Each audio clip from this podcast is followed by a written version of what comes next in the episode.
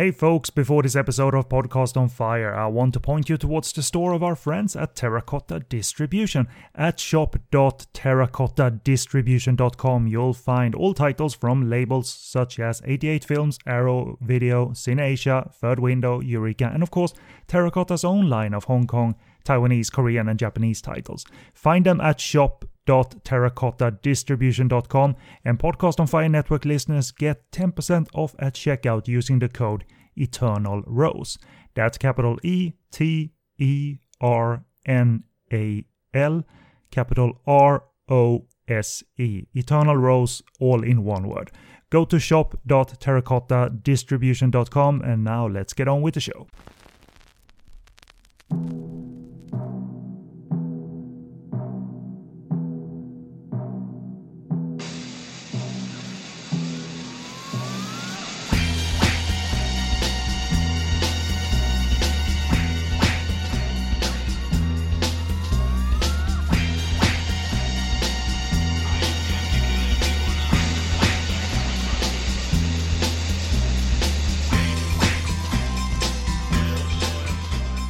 Welcome to a podcast on fire on the Eagle Shooting Heroes. Before there was a completed and released Ashes of Time.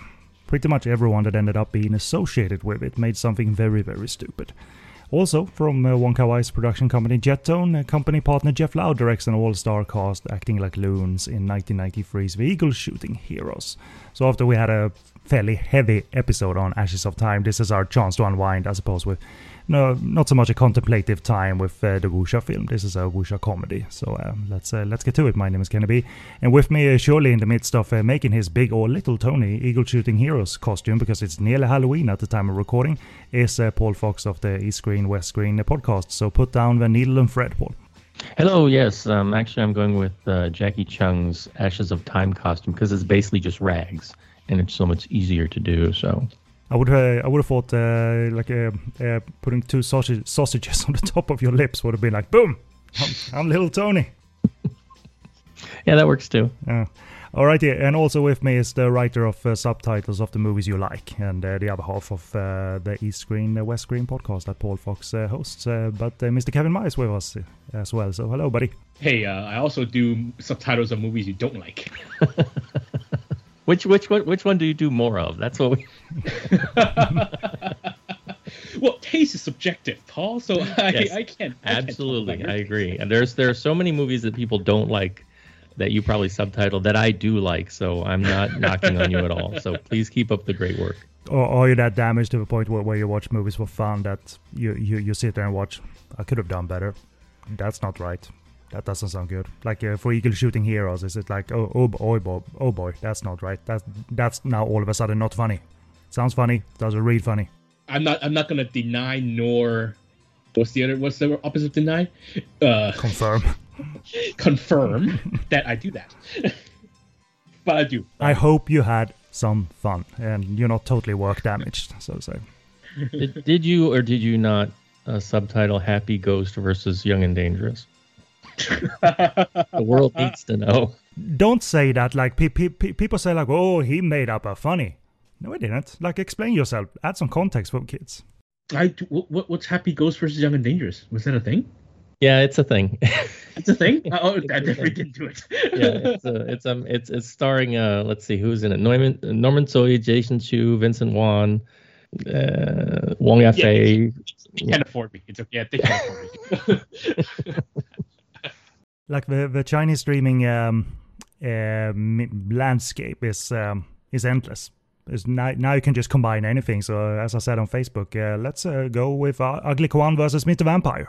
While we're at it, you know you're not gonna get Francis, uh, granted, but um, but hey, it's cheap to have some uh, anonymous persons jumping around, being being hopping vampires. So that's all fun oh, a movie like that exists, I'm still not in a mindset where I'm gonna sit down with one of these direct to streaming mainland Chinese movies because clearly, Paul, if you watched it, that movie is like five minutes of fun concept and then it's just a drag.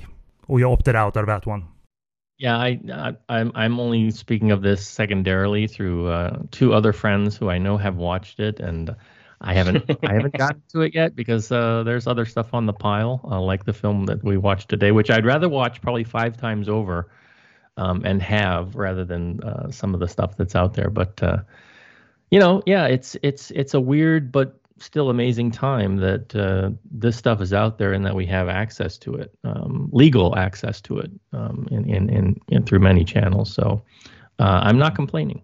Well, they're, they're also short, I heard, like a 60 70 minute um, mainland Chinese uh, direct to streaming uh, type of entertainment. And I suppose uh, that's always a good um, good thing. I'm always, uh, I'm always for that. Anyway, that's not what we're going to talk about. We're going to do some quick contact information, then get into the details that um, we have here on Eagle Shooting Heroes and some analysis, of course. But uh, uh, so, some quick contact information from my side. This is Podcast on Fire on the Podcast on Fire network, and uh, for all, all, your Podcast on Fire network uh, needs and the back catalog of this show, including our episode that we have uh, done on Ashes of Time, uh, go to podcastonfire.com. Uh, we're also available, of course, on Apple Podcasts, Stitcher Radio, Spotify, or wherever you get the podcasts. Uh, contact us uh, via email, podcastonfire at googlemail.com, or the various uh, social media such as Facebook, Twitter, Instagram, and uh, all that good stuff. And I write about a variety of um, Hong Kong and Taiwanese movies uh, on uh, my website, sogoodreviews.com. So I'm going to keep it short and throw over to the guys. So why don't we start uh, off with uh, you, Paul. Uh, so, um, in in your your own words, take half an hour if you like. What's your podcast about, or what can they, the kids find when they go to the podcast archive of yours? Don't need 30 minutes. Don't even need 30 seconds. It is uh, East Screen, West Screen. You can find us over at concast.com. It is a place where we uh, used to talk about Hong Kong c- cinema and uh, other stuff on occasion. currently on hiatus because of life and uh, hopefully one day in the future we'll, we will be back. Uh, but uh, my friend Kevin, also co-host, uh, he is uh, excellent and out and out there doing a lot of stuff. So I'll let him tell you more about that. And and and granted, you know, uh, guys, the, this is obviously being released a bit down the road. So let's twist your plugging or flip your plugging a little bit, Kevin. What um, has been released this year that you've um, you've worked on in in the subtitling capacity, for instance? Uh, well, I can't list all of it because I kind of forget. I kind of lose track. so, so, famous, so famous. no, no, no, no, no. Uh, the biggest thing I have out now is Anita, um, the Anita movie biopic that's traveling around the world. And I will have a Lunar New Year comedy coming out called Table for Six. That's starring Dayo Wong and, and uh, Stephy Tang and a whole bunch of people. It's from director of Men on the Dragon. I believe, hopefully, by the time this podcast is out, there's a release date announced for Salvation, which is the latest film starring Chow Fat and directed by Anthony Poon, who is the cinematographer for uh, films by Felix Chong, who also wrote the screenplay. So those are sort of the three big projects I've got that I know is coming. I've got a bunch of other stuff that I don't know they're waiting for release though. Excellent. Uh, we'll, uh, link to your personal uh, endeavors on social media and uh, all that good stuff. But uh, let's uh, first of all, before we take a little music break, give you a rundown of what's to expect here. We're, doing a simple episode, but I thought I'd still give you a quick summary of what we got brewing here. So we'll briefly look at the production history of Eagle Shooting Heroes, talk of its different versions to a degree, because as it turns out, um, the old video versions versus uh, the current video versions are a bit different. We'll talk of its uh, reception, box office wise, and then we review and discuss the fi- uh, discuss the film. So a Chinese New Year comedy. Let's analyze that thing to death. You know, sometimes uh, why even bother? Uh, it exists for a reason, but um, it um, it was the logical pair up uh, across different episodes: Ashes of Time and Eagle shooting heroes. But uh, we're going to take a, a music uh, break, 30 seconds or so, and uh, we'll be back to start discussing it. So sit tight and we'll be back. Oh!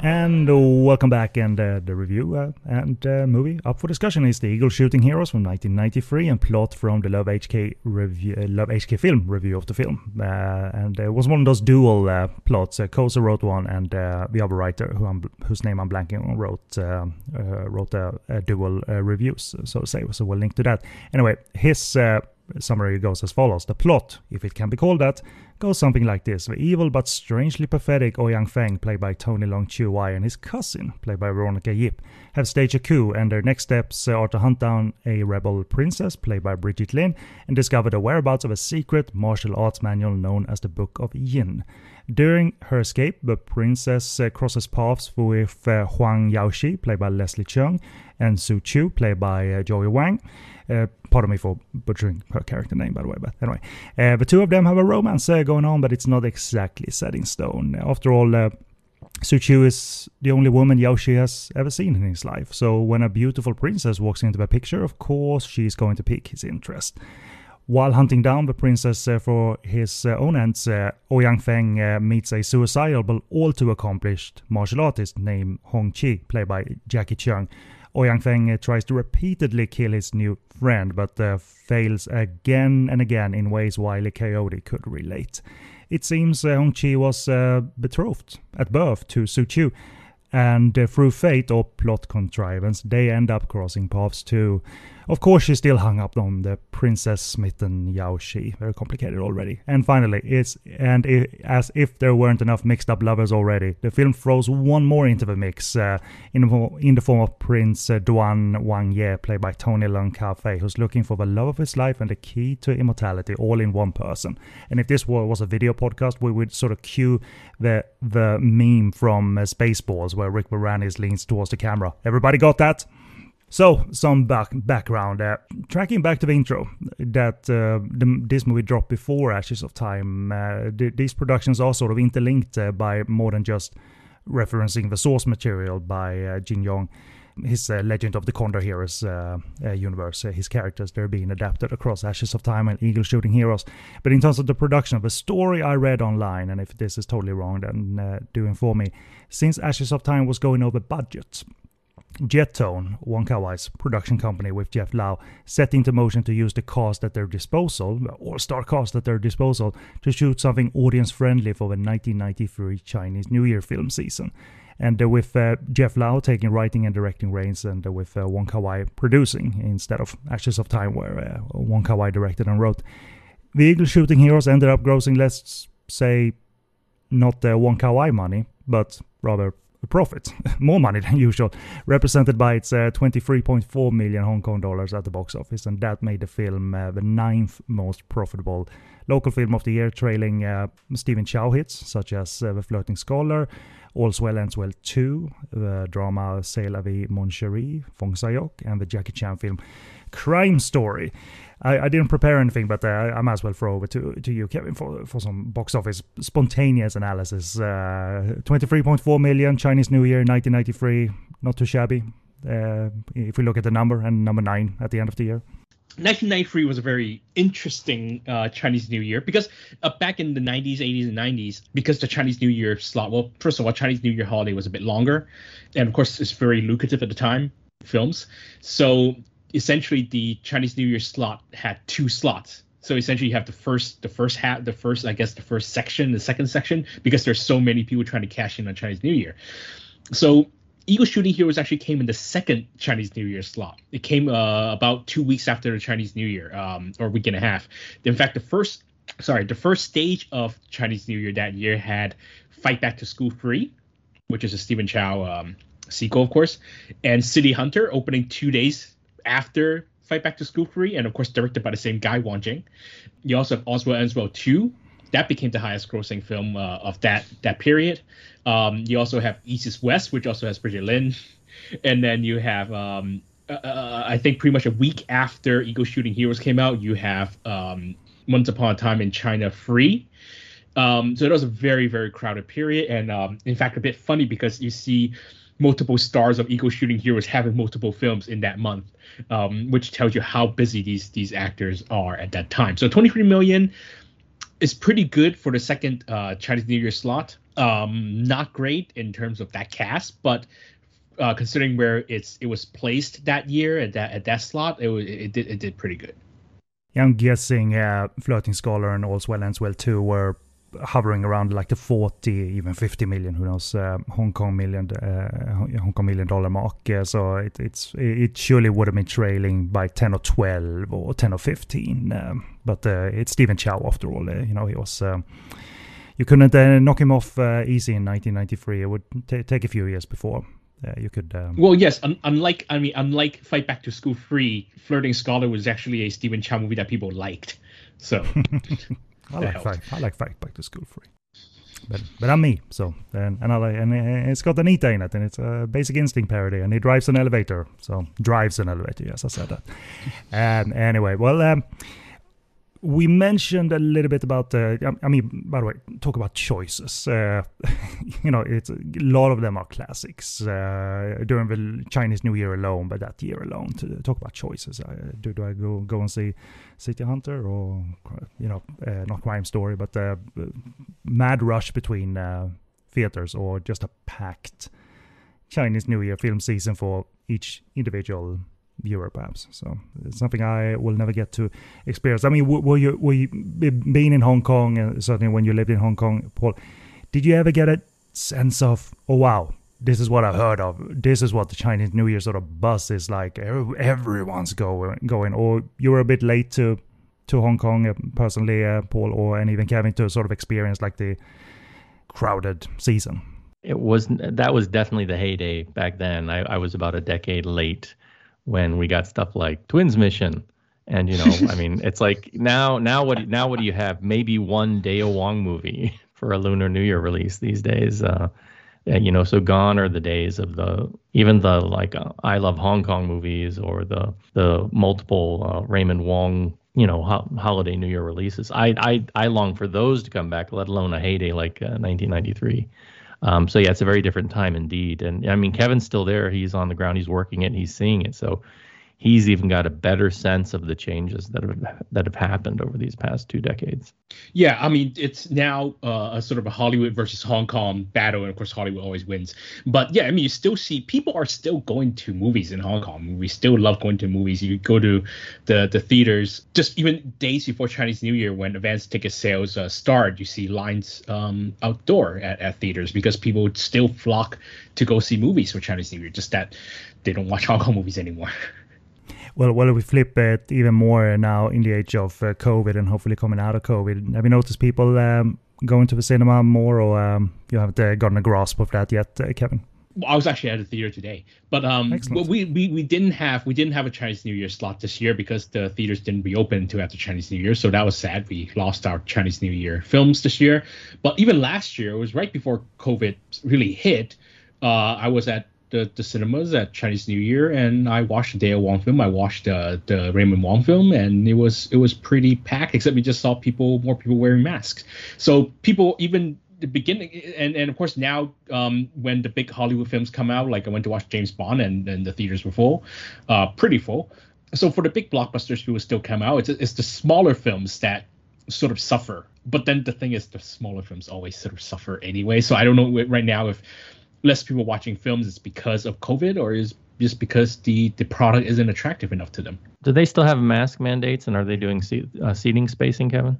Uh, not no more seating spacing. I mean, it, it, essentially the theaters are asked to keep 15% or 85% capacity and the different theaters have different strategies so for example um, they they run two lines down down the, the cinemas maybe just to blank out two lines of seats i mean straight lines not co- like two columns not rows or or they would just not have the first couple of rows uh, just block that out. But essentially they're free to block out 15% however they want. So while mask mandates are still out but um, essentially spacing doesn't really exist anymore. It's easy to sit next to someone now in the movie unless unless you have like a group of 10 then obviously it, it, it wouldn't be easy to sit together. What would a dynasty have done in the in the age of covid? People would not have given a crap. That's what would happen People smoke in the dynasty. Come on, you kind of wear masks. there you go. This kills COVID, right? So sure, whatever.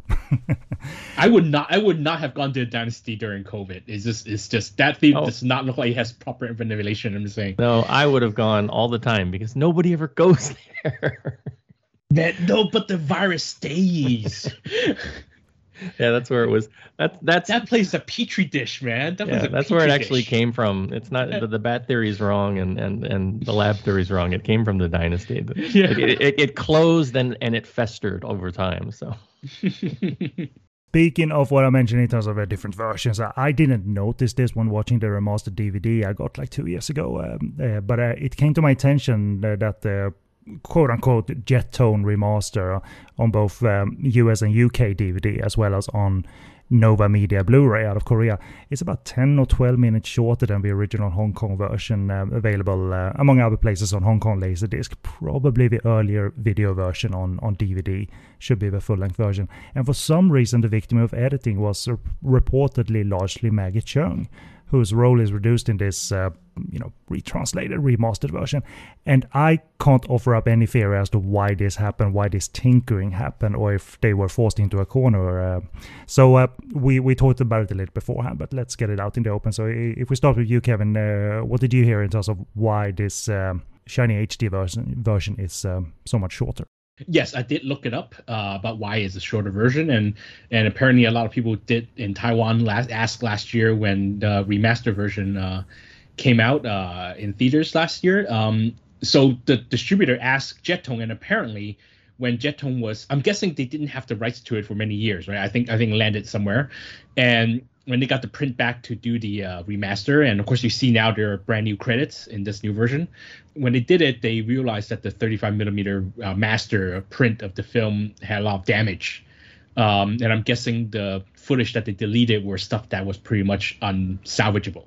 So I mean that does happen a lot in Hong Kong cinema because copyrights get sort of murky and films don't get stored properly. I mean if you look up um, what happened to Made in Hong Kong, uh, what, how Fruit Chan or the company that handled the, the, the remaster had to do to get that film remastered because the original print was um, damaged because it was stored improperly. So I do believe that theory is that the film was improperly stored and a lot of the footage got damaged and it was uh, unsalvageable. So that's apparently what happened. Yeah, this isn't the case of um, Wong Kar Wai doing a redux on this. I, I, it really looked like um, I think that's also what happened on Ashes of Time, actually. Same thing happened. partially, yeah, but he still uh, wanted to uh, uh, exercise some creative uh, instincts that uh, he Right. might not have had the time to do uh, uh, back in the day, you know. And then, and as we discussed last episode, remove some scenes that were sort of forced upon him, including action scenes in Ashes of Time. So, uh, you know, it's such a wild film, so it's easy to forget. You watch 10 minutes extra stuff on, on the Laserdisc. I didn't rewatch that for this viewing. I, I, I stuck with my DVD version. But, uh, uh, Paul, did you make any general comparisons between the versions? Or could perhaps tell us uh, something about the missing scenes? Um, I mean, is that correct in your estimation? Is it Maggie that's victim of uh, the negative damage? Yeah, the biggest section that I noticed that's missing um, in comparison, because I have I have I have the laser disc that I, I think it's the same. You have the LD2 Ken, Mhm. but there was also a, a a standard DVD release in Hong Kong that I'm very fortunate to have that still works, and so I watched that first um, before I watched um, the Blu-ray, and the most significant scene is there's a lengthy section in the beginning when Maggie Chung's character is first introduced and I want to say that's a good seven to nine minutes long, Wow. and that's just gone. And basically, what happens is that, it's that the film, after you kind of get introduced to the beginning of the story with the the characters of uh, Tony Leung and um, Brigitte Lin, and kind of the main plot and what's happening, um, then uh, Tony Leung and Veronica Yip's character need to go find this character they refer to as the professor sometimes, or she's she's got another name, but they go and find her. It's Maggie Chung. She's got this crystal ball, and she knows they're coming, and she's trying. She wants to like get away, and they have this whole big routine that involves the drum and and the centipedes in in the tummies, which is kind of introduced in the scene prior, and that's all gone. So now it's just Maggie kind of sitting at the table with her crystal ball, and Veronica Yip and, and and Tony Leung, and talking about how they're going to catch up with Brigitte Lin's character, and and how Maggie Chung can kind of help them with giving them a you know a gadget basically. And it, it's a shame because one of the great things about Maggie in this film is, and, and it, makes no sense uh, as far as I can tell. This character is a is a new creation, um, like Brigitte Lin's character and a couple of the other characters, not somebody directly taken from you know the the Jin Yong books or anything.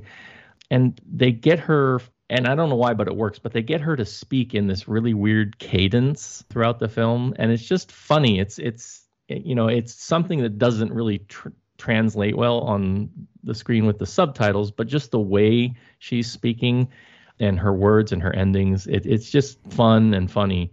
And it's sad because you get more of that with you know sort of that intro scene that's no longer there. And one of the things I really wish they would do, especially with you know Blu-rays, and maybe it's something that they can do with a future release, is I've seen some fan groups get together and basically crop clips from lots of other stuff when something's getting remastered and put together sort of like a fan edit. I mean, you could very easily take the missing scenes from the DVD and crop them in with the Blu-ray, and it's not going to look as great. But I mean, you'd have sort of the complete thing there um, for fans to view, which I think would be great. I mean, if it's a stretch of footage, then I can very much like un- uninterrupted stretch of footage. I can just very very much uh, imagine that uh, a large portion of one reel just was you know broken beyond repair, and uh, then they sort of did everything they could to sort of. Um, smoothly scene transition into her her scene with the crystal ball, I suppose. Uh, so yeah, uh, you you wonder if it was just like um, completely molded or just broken or uh, but uh, yeah, I'm gonna keep a. Now I know what to look for uh, when I rewatch it on um, on um, on Laserdisc. okay, let's um, let's uh, get on with the review here. I mean, it's a Chinese New Year comedy. What else is there to say? Uh, did did it satisfy your audiences? Well, it seemed like it did. So who are we to sort of sit here and analyze things? But we're here to discuss whatever we can in a spontaneous manner. And, and as for my short opinion, eh, I think it's a heck of a lot, heck of a lot of fun, even if I don't realize why a lot of the times. Uh, some references can be elusive, but uh, there's a pretty constant stream of star power lunacy and situations here. Uh, some of it very physical. And uh, the constant nature of the comedic banter and gags and visual humor can get a bit numbing in uh, you know a 100 and 110 minute package but uh, nevertheless i had a good time and that's all there is to say about it really. So uh, let, us go around the room for some short opinions first and why don't we start with you kevin uh, what do you think what do you think of eagle shooting heroes? You, you must like it. You have it on shiny blu-ray for heaven's sake. Well I, I kind of have it for completists to be completists i think. But i mean of course i it's a ton of fun. It's pretty much a live action cartoon um, and as someone who, as a child, did a lot of sort of these kids role play games, you know, like you you become sort of martial art heroes and you make up really stupid moves and, and these things like that. I mean, it pretty much spoke to that that side of me, like that uh, nostalgic side, kind of. Oh yeah, I kind of did that dumb things like that when I was young. Except now they're doing with stars who get paid millions and millions of dollars, and that's what it reminds me of. And to be honest, I it's very hard for me to rewatch the film. I think it's fine to watch it in sections or if it's on TV or something. But if you if I have to sit there and 100% concentrate on it, it's a very exhausting film to watch because they throw so much at you, and it is one of those things because they were making it in such a rush that then Jeff Lau is just one of those um, really in your face sort of comedian or comedic um, uh, uh, uh, creators, and he just sort of throws everything at the wall and he's doing this very elaborate adult version of those childhood role play games essentially to make this live action cartoon. And it's fun but exhausting. And i still think even in this shorter form i, I still think that's how it is for me. And what about you paul during this um, hd uh, rewatch? Uh, did something happen with uh, your opinion of the movie seeing it so uh, so new and shiny and bright no, not at all. And, I mean, I do think that uh, with the newer release, um, they get the subtitles and, and some of the subcontext a, a, bit better this time out than in, let's say, the Laserdisc or the old DVD version.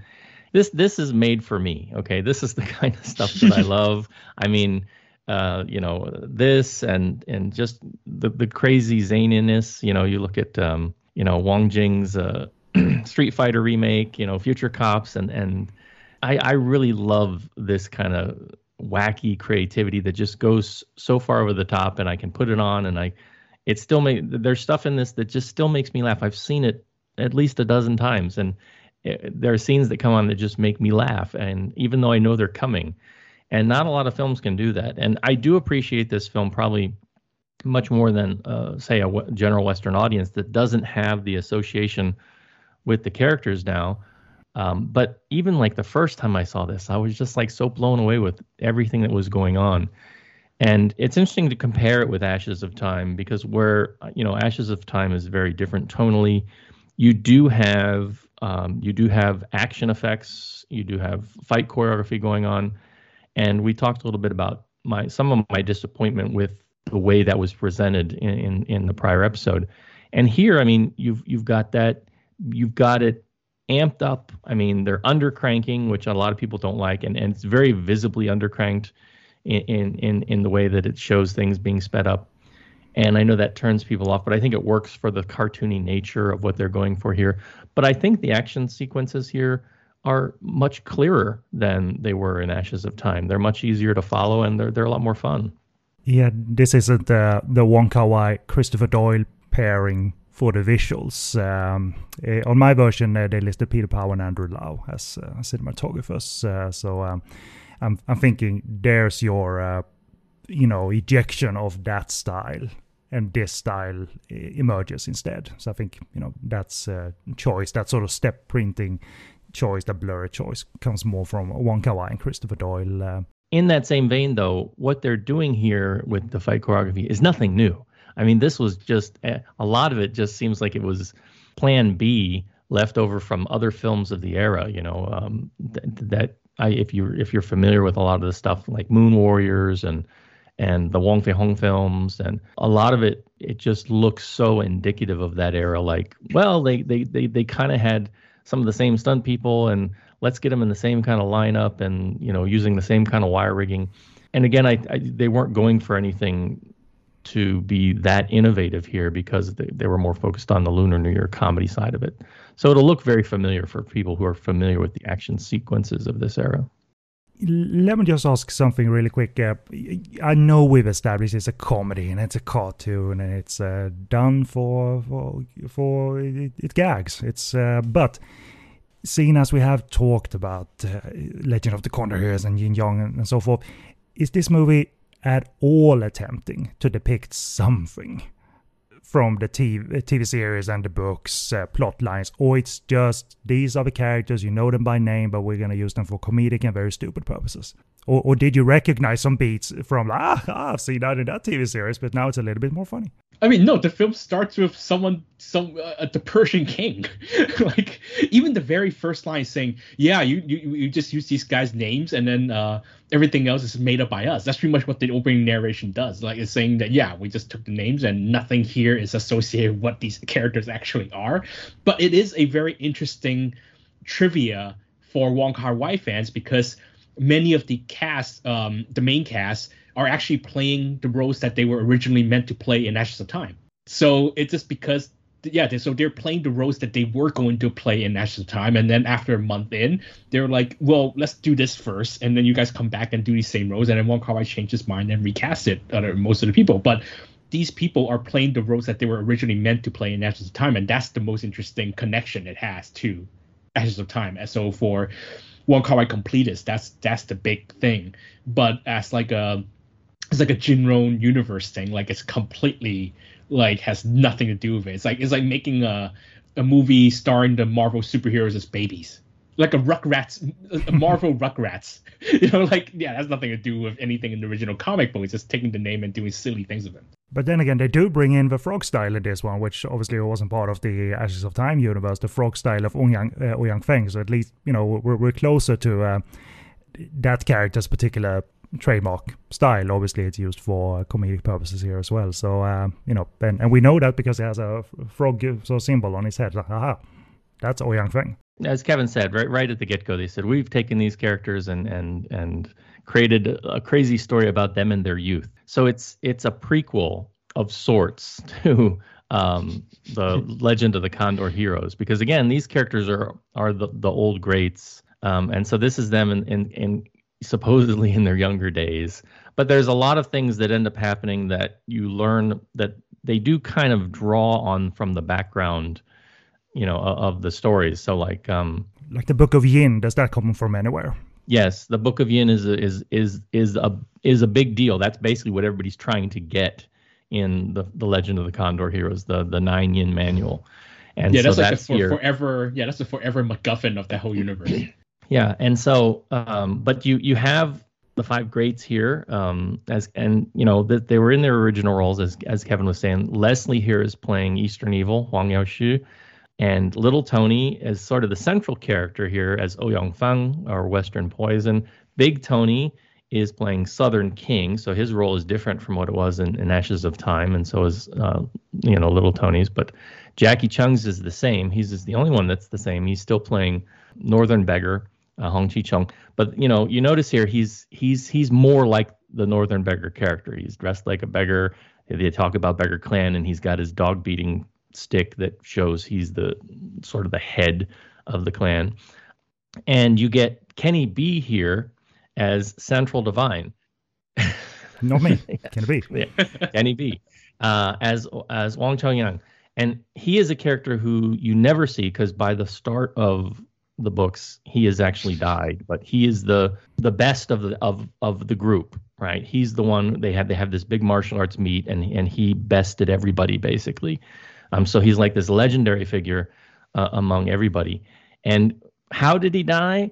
That's up for debate in in the books, but here, like you mean not a boot to the head?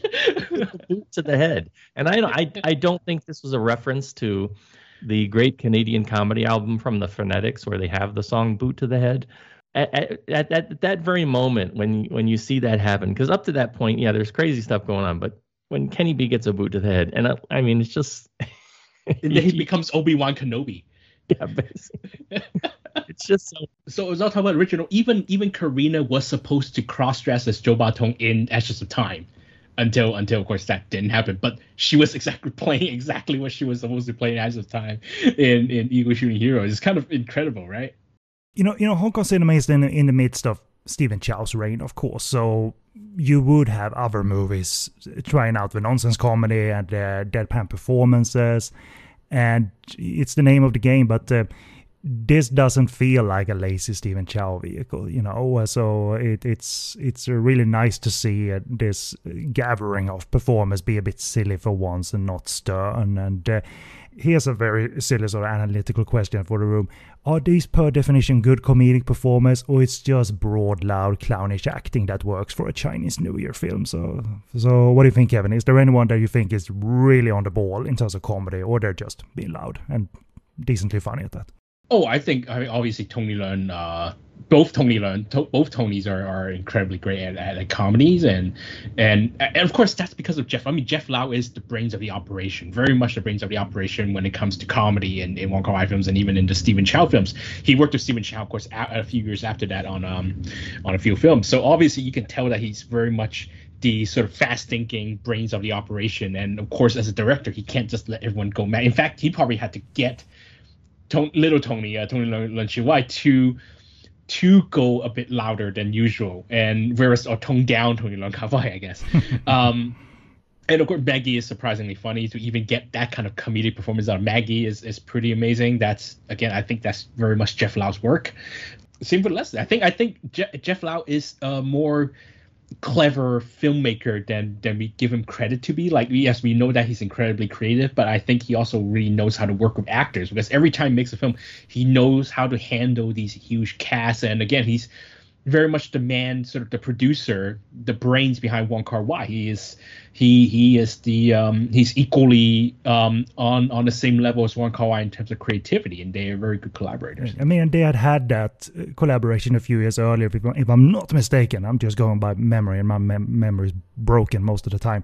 Uh, back in the haunted cop shop days, at least one of them was scripted. Sorry, say scripted, I mean made up on the spot by Wong Kar credited to Wong Kar. So they have a working relationship making comedies, and uh, b- back in those days making haunted cop shop, those were beautifully comedic and energetic films. Uh, that's a style I really latched onto. He, Jeff Lau, that is, knew how to make the these scenarios uh, scenarios move, and uh, and it's not refined or original comedy perhaps, but this is very fun, and uh, it doesn't seem like sort of point the camera and just do random crap uh, type of uh, uh, comedic depictions or anything. So I think that extends to Eagle Shooting Heroes, uh, which is why it makes very much sense that Jeff Lau is heading this because um, this is in his wheelhouse uh, clearly, and uh, to see all of them uh, respond uh, in ways that feel familiar. Yeah, it's a deadpan, it's the nonsense comedy, but it really tickled me all throughout, especially physical harm comedy.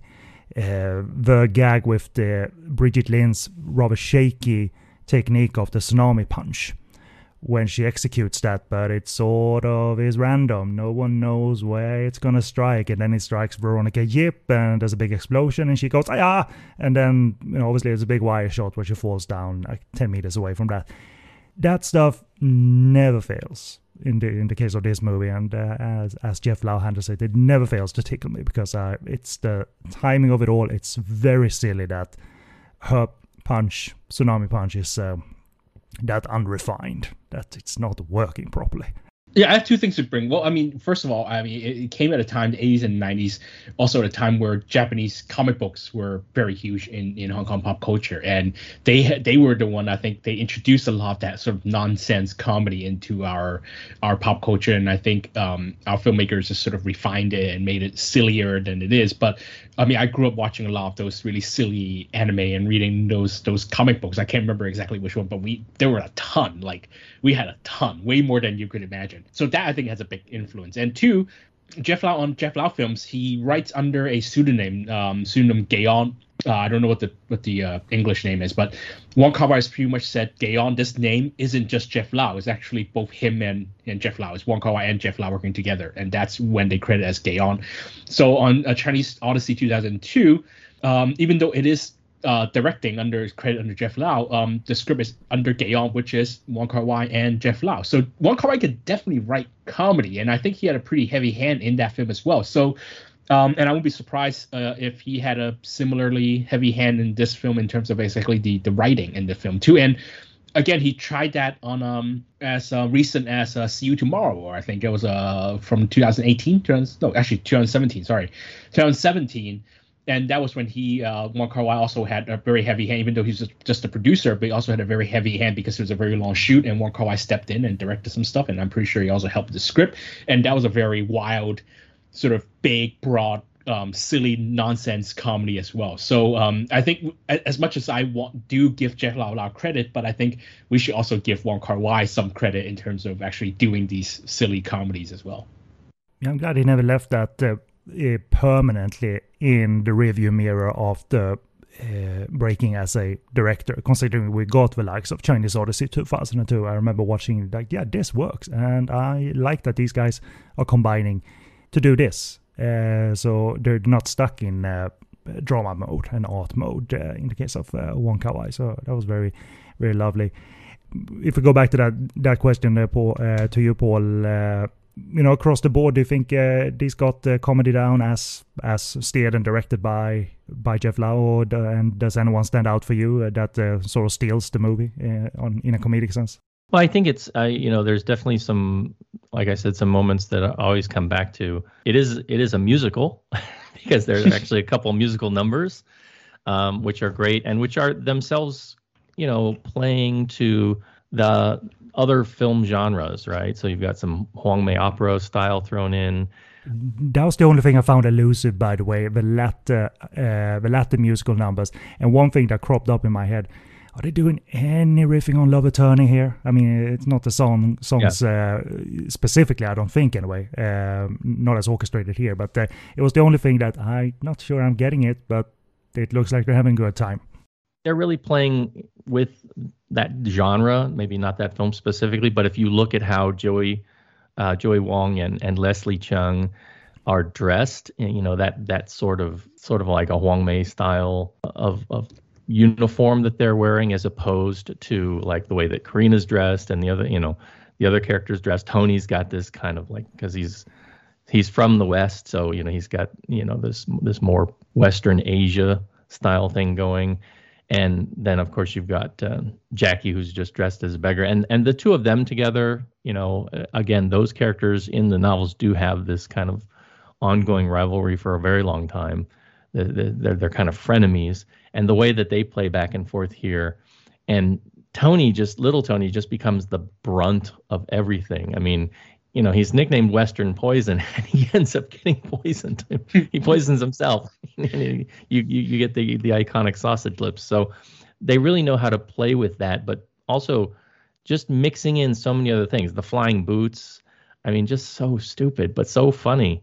And then the thing that gets me all the time though is for whatever reason Tony Leung's character his goal is to become an immortal. And in order to do that, he has to find his soulmate, his one true love, and get them to say, uh, I love you three times, right?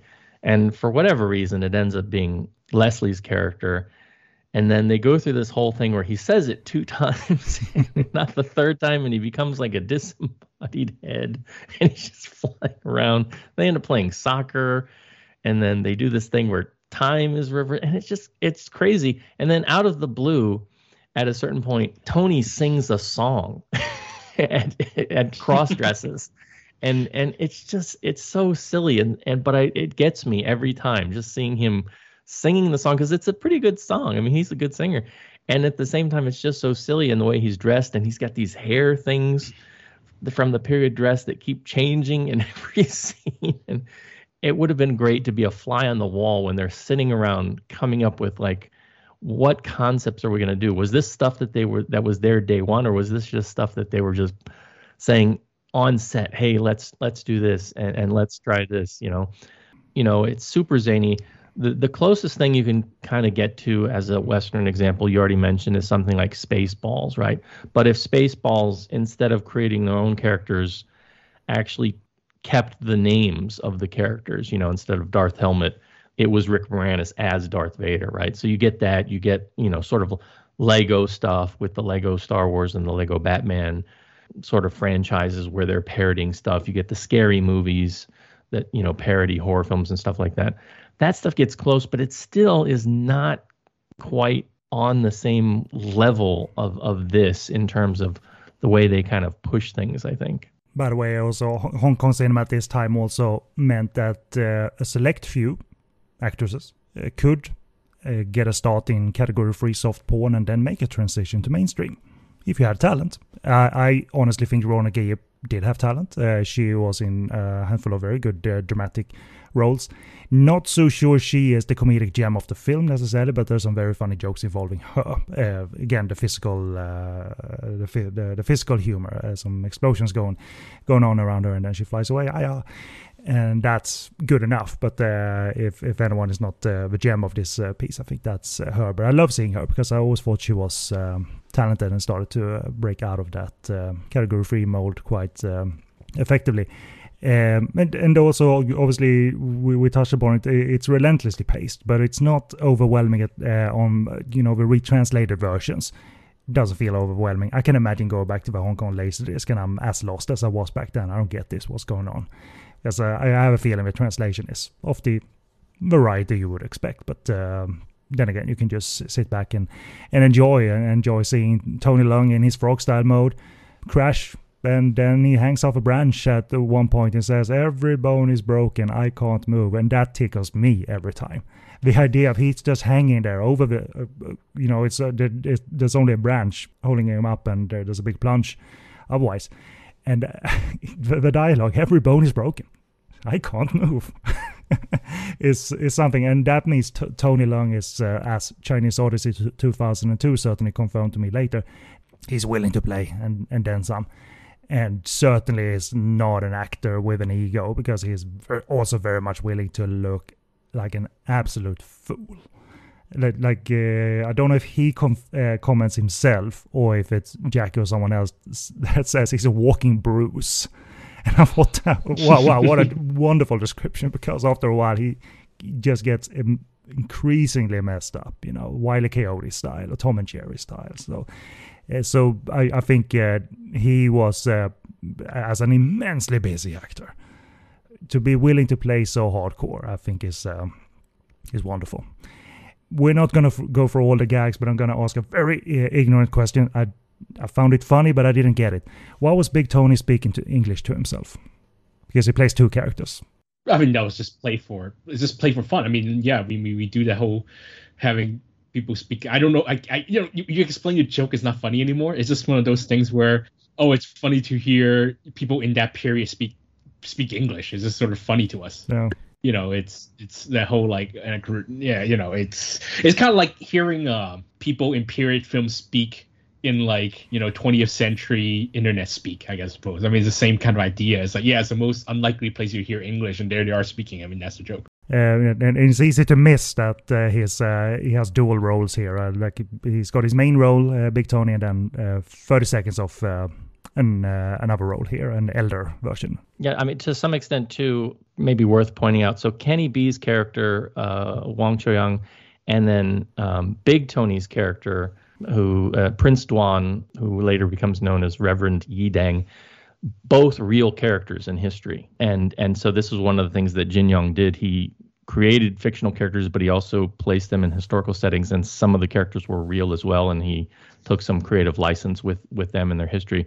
The the the, the character that he's playing here was um, originally a, a king of a, of a small kingdom who gave up at a, at a certain point his basically royal name and, and went on to become an ascetic, a monk. I guess it's it's kind of like you know by having him there and and speaking English and and just being silly, you know, it's it's also a little bit of a reflection on on that. Like if you take a historical character and make them do something that's, you know, really out of context. I mean, and and I think with the way he's speaking English too, the cadence, just like with um, with Maggie's and and the cadence that she's speaking her Chinese, there's some humor in in that as well.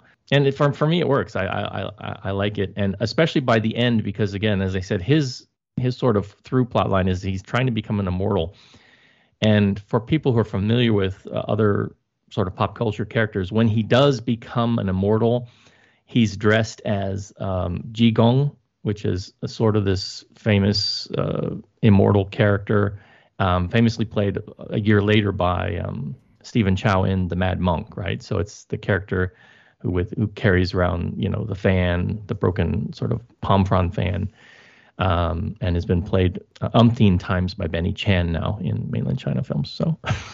you didn't mention it, Paul. If you, me and Kevin was sort of uh, in agreement that after a while, I mean, it's funny, but after a while, it, it gets exhausting. And I think I could pinpoint sort of the, where it's where I started to log off a little bit from the movie. And I guess it's it's the big in sequence where everybody is gathered at the end, and you got various crisscrossing of characters and meetings. And I got a little bit lost in terms of what Carina Lau was doing there and her clan fellas and what their motives were. But again, it's a comedy, so just focus on the Book of Yin thing. And uh, because Jeff Lau never really loses sight of the amusing, at least, but uh, there, there was a lot of verbal banter there, not as much physical banter, but you know, it just doesn't take that long to get into some good stuff again. And the uh, what was it translated as the free flower bloom technique that Carina Lau executes that goes forwards but then reverses very quickly. It's super stupid, but it's wonderful because uh, it uh, it goes forward and reverses while people are peeing and trying to murder each other. Therefore, the pee goes up in the body and the knife retracts. And then you repeat that, then you got uh, comedy gold. But uh, Jeff Lau uh, carries that, um, uh, you know, he, he pulls that off. But within this sequence, probably before that thing happened with the free flower bloom technique, I, I was kind of getting restless and it felt a little bit long. So I, I, think I could pinpoint it for me. So if I asked you, Kevin, is that a sequence that you sort of uh, check out of, or or what do you remember about that? It, again, it, it's kind of a movie where it's very hard for me to pay like 100% attention like all the time and and and it's exhausting. But i suppose probably my favorite is the one that goes the longest is the fight between uh, hong chi and uh Ao Feng and Ao Feng keeps poisoning which is like the ultimate which become ultimately became sort of the ultimate Stephen Chow gag where he keeps sort of screwing over himself.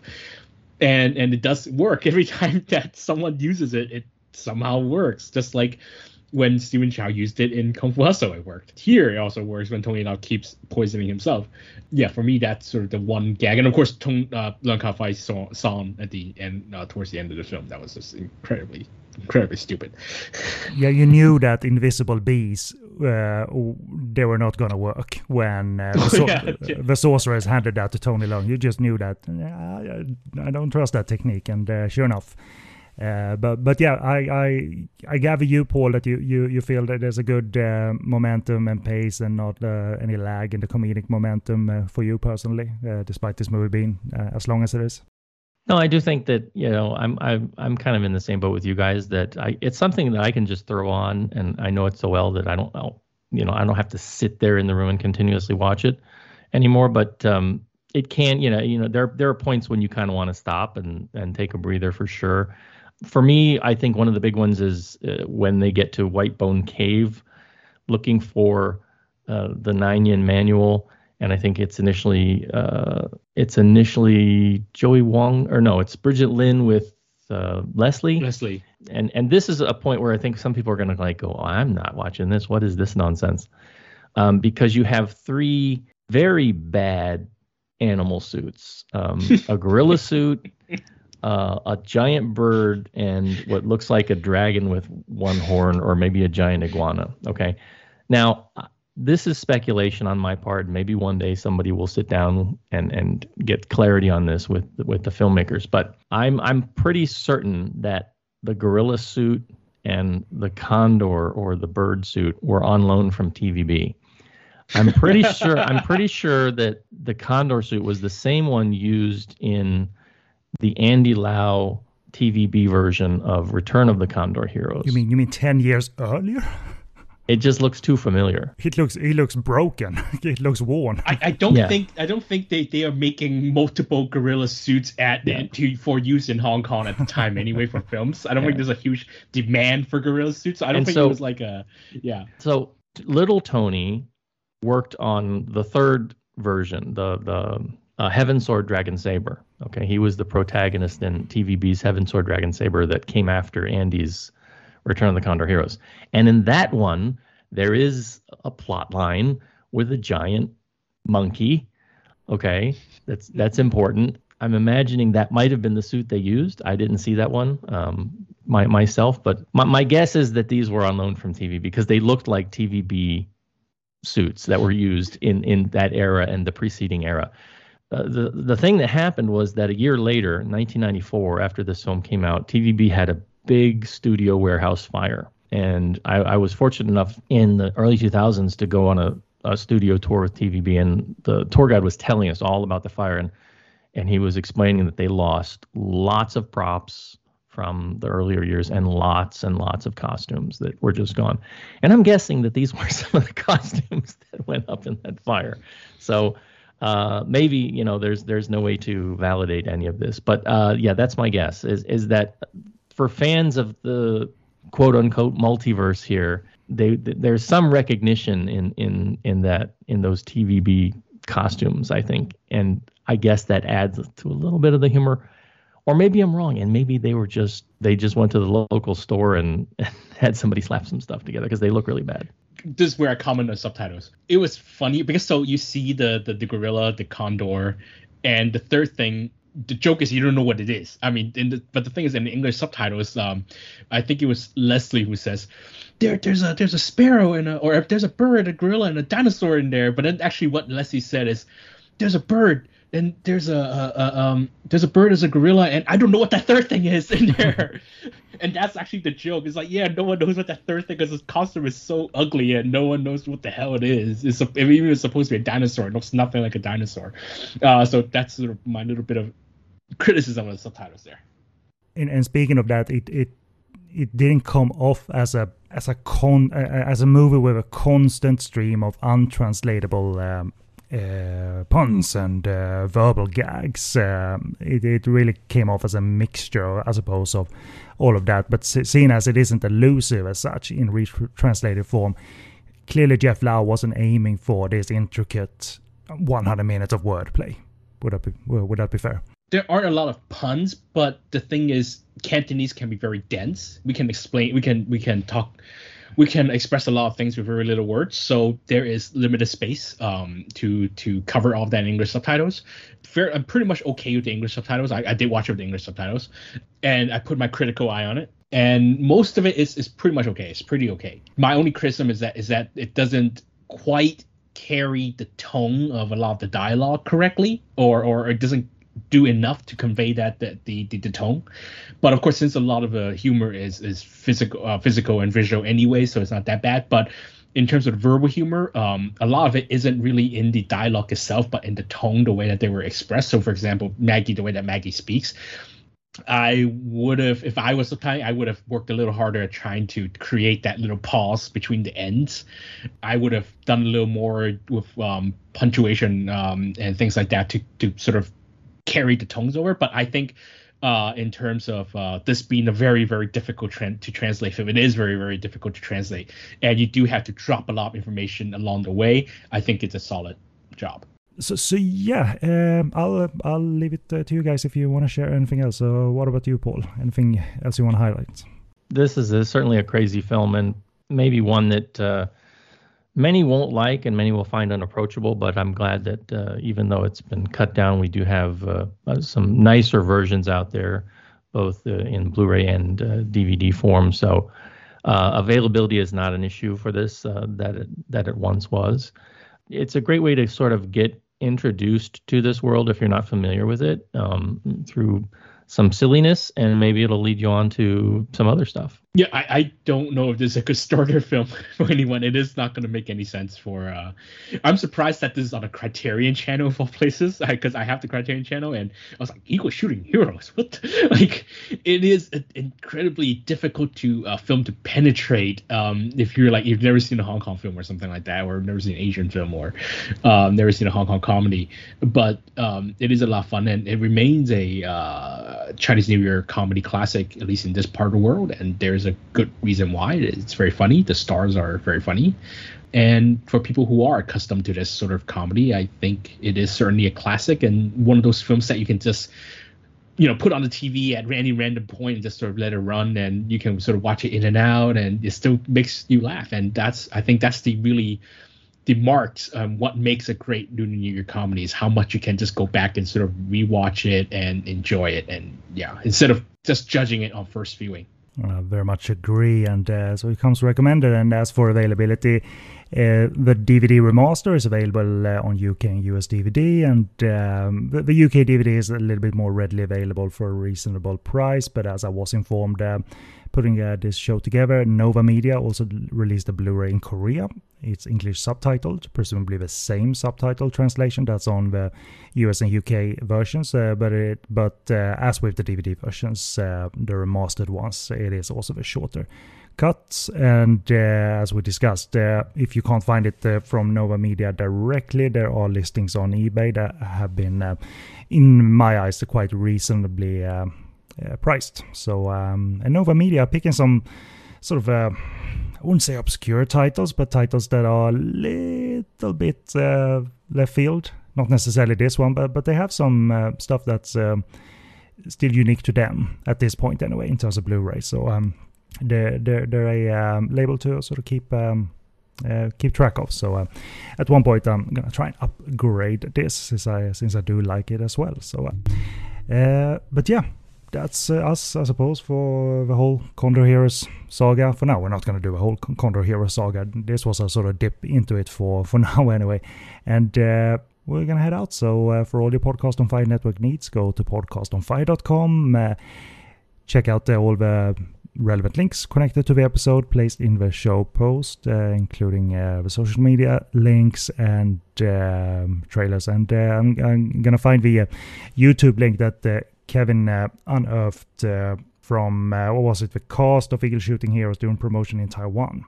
So it's a it's a television thing, but the neat thing about that is they brought a um, an outtake reel with uh, quite rare bloopers and also the sight of uh, action director Sammo Hung shooting the action, but he's actually on a wire himself, and they're using him as a, sort of a human swing set to get the shot uh, shot needed for for the action, and I think that's um, a wonderful insight because uh, one, you you that's how we saw it, that's how you shoot it, but also it's clear that this was uh, a fun movie to make. To you know, having to stare into that sausage mouth and do dialogue. Obviously, Jackie Cheung and Tony Leung are gonna crack each other up. Uh, so, and Brigitte Lin falls off her horse. But the cast also looks very exhausted from because probably just they probably just finished shooting like two weeks before, so they look very exhausted and, and, and very scared to talk so much in, in, in Mandarin. Of course, except for like Brigitte and, and Joey, they were like at home. So uh, but it's a neat little thing that uh, Kevin found, so I'm going to link to that as well. Uh, one of those time capsules that uh, uh, that rarely gets uh, uh, you know, we don't see these on disc releases, uh, these things, because uh, they're, they're impossible so to track down and clear, I suppose. but but yeah, it, it's funny though. speaking of old promotional pieces, 88 Films in the UK have been putting these. I don't know what the English name of the show is, but it's like a show that uh, maybe James Wong hosted, a movie show with movie profiles, and they have taken those for like they had the cast of a Erotic Ghost Story, for instance, on that a show and had, they, were on the set and talking to them. So they brought that uh, talk show that I think James Wong hosted and put them, you know, were able to license them and clear them and put uh, subtitles on them for the uh, for the UK Blu-ray, of, for instance, erotic ghost story. So there is a, an archive of sorts um, of uh, very valuable uh, promotional uh, pieces uh, from TV and what have you uh, in, uh, in the 90s in this case that um, that can still be brought out on disc and that's a very cool um, that's a very cool thing actually so want to throw out another little plug for for the podcast Paul and then we'll throw over to, over to Kevin to um, plug his plug his empire Yes, you can find our shows at uh, Concast.com, and that is uh, East Screen, West Screen.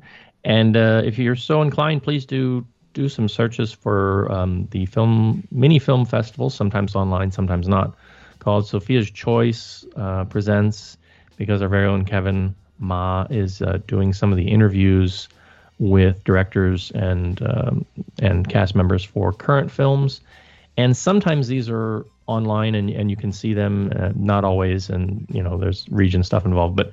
Uh, if you're if you're inclined, do look for that stuff because he does some really great work there. I also do some. I, have been doing a lot of these sort of Zoom interviews uh, with with uh, talents and directors and stuff like that. So uh, I think Asian Pop Up Cinema has a Vimeo channel that that's Sophia's that's a film festival under Sophia's Choice. So you look up vimeo.com slash I think Asian Pop Up Cinema I think you or just look up Asian Pop Up Cinema Vimeo I think you can find some of those interviews which I also um, translate myself. But for me, if you want to follow me constantly, uh, which I don't know why anyone would want to do that, uh, you could go on Twitter and look me up. I am at the Golden Rock. That's one word, at the Golden Rock. Excellent, guys. We'll link to all your endeavors. And uh, thank you for uh, taking this uh, trip down uh, Condor, Hor- Condor Heroes memory lane because uh, it's not pure knowledge to me. It's not standard knowledge to me how you know how these penetrated these stories penetrated the media landscape and i wanted to touch upon that across the ashes of time episode and this episode and uh, I'm very thankful for you guys for for taking the time, but also uh, adding the perspective that I simply cannot uh, myself. You know, being aware and being fans at the same time. So uh, thank you guys for for that, and uh, don't call yourself a nerd, Paul. By the way, next up, because uh, this is pure knowledge, Paul, uh, that you're providing, being a fan of the Condor Heroes universe and can sort of recite plot in- intricacies uh, off the top of your head. But uh, regardless, thank you very much, guys. And that's also gonna do a proper sign off. So I've uh, been Kenny and uh, with me was uh, Paul Fox of the East Screen West Screen podcast and Kevin Ma of the East Screen West Screen podcast. So say ta ta, guys. Bye bye. Thank you. Bye.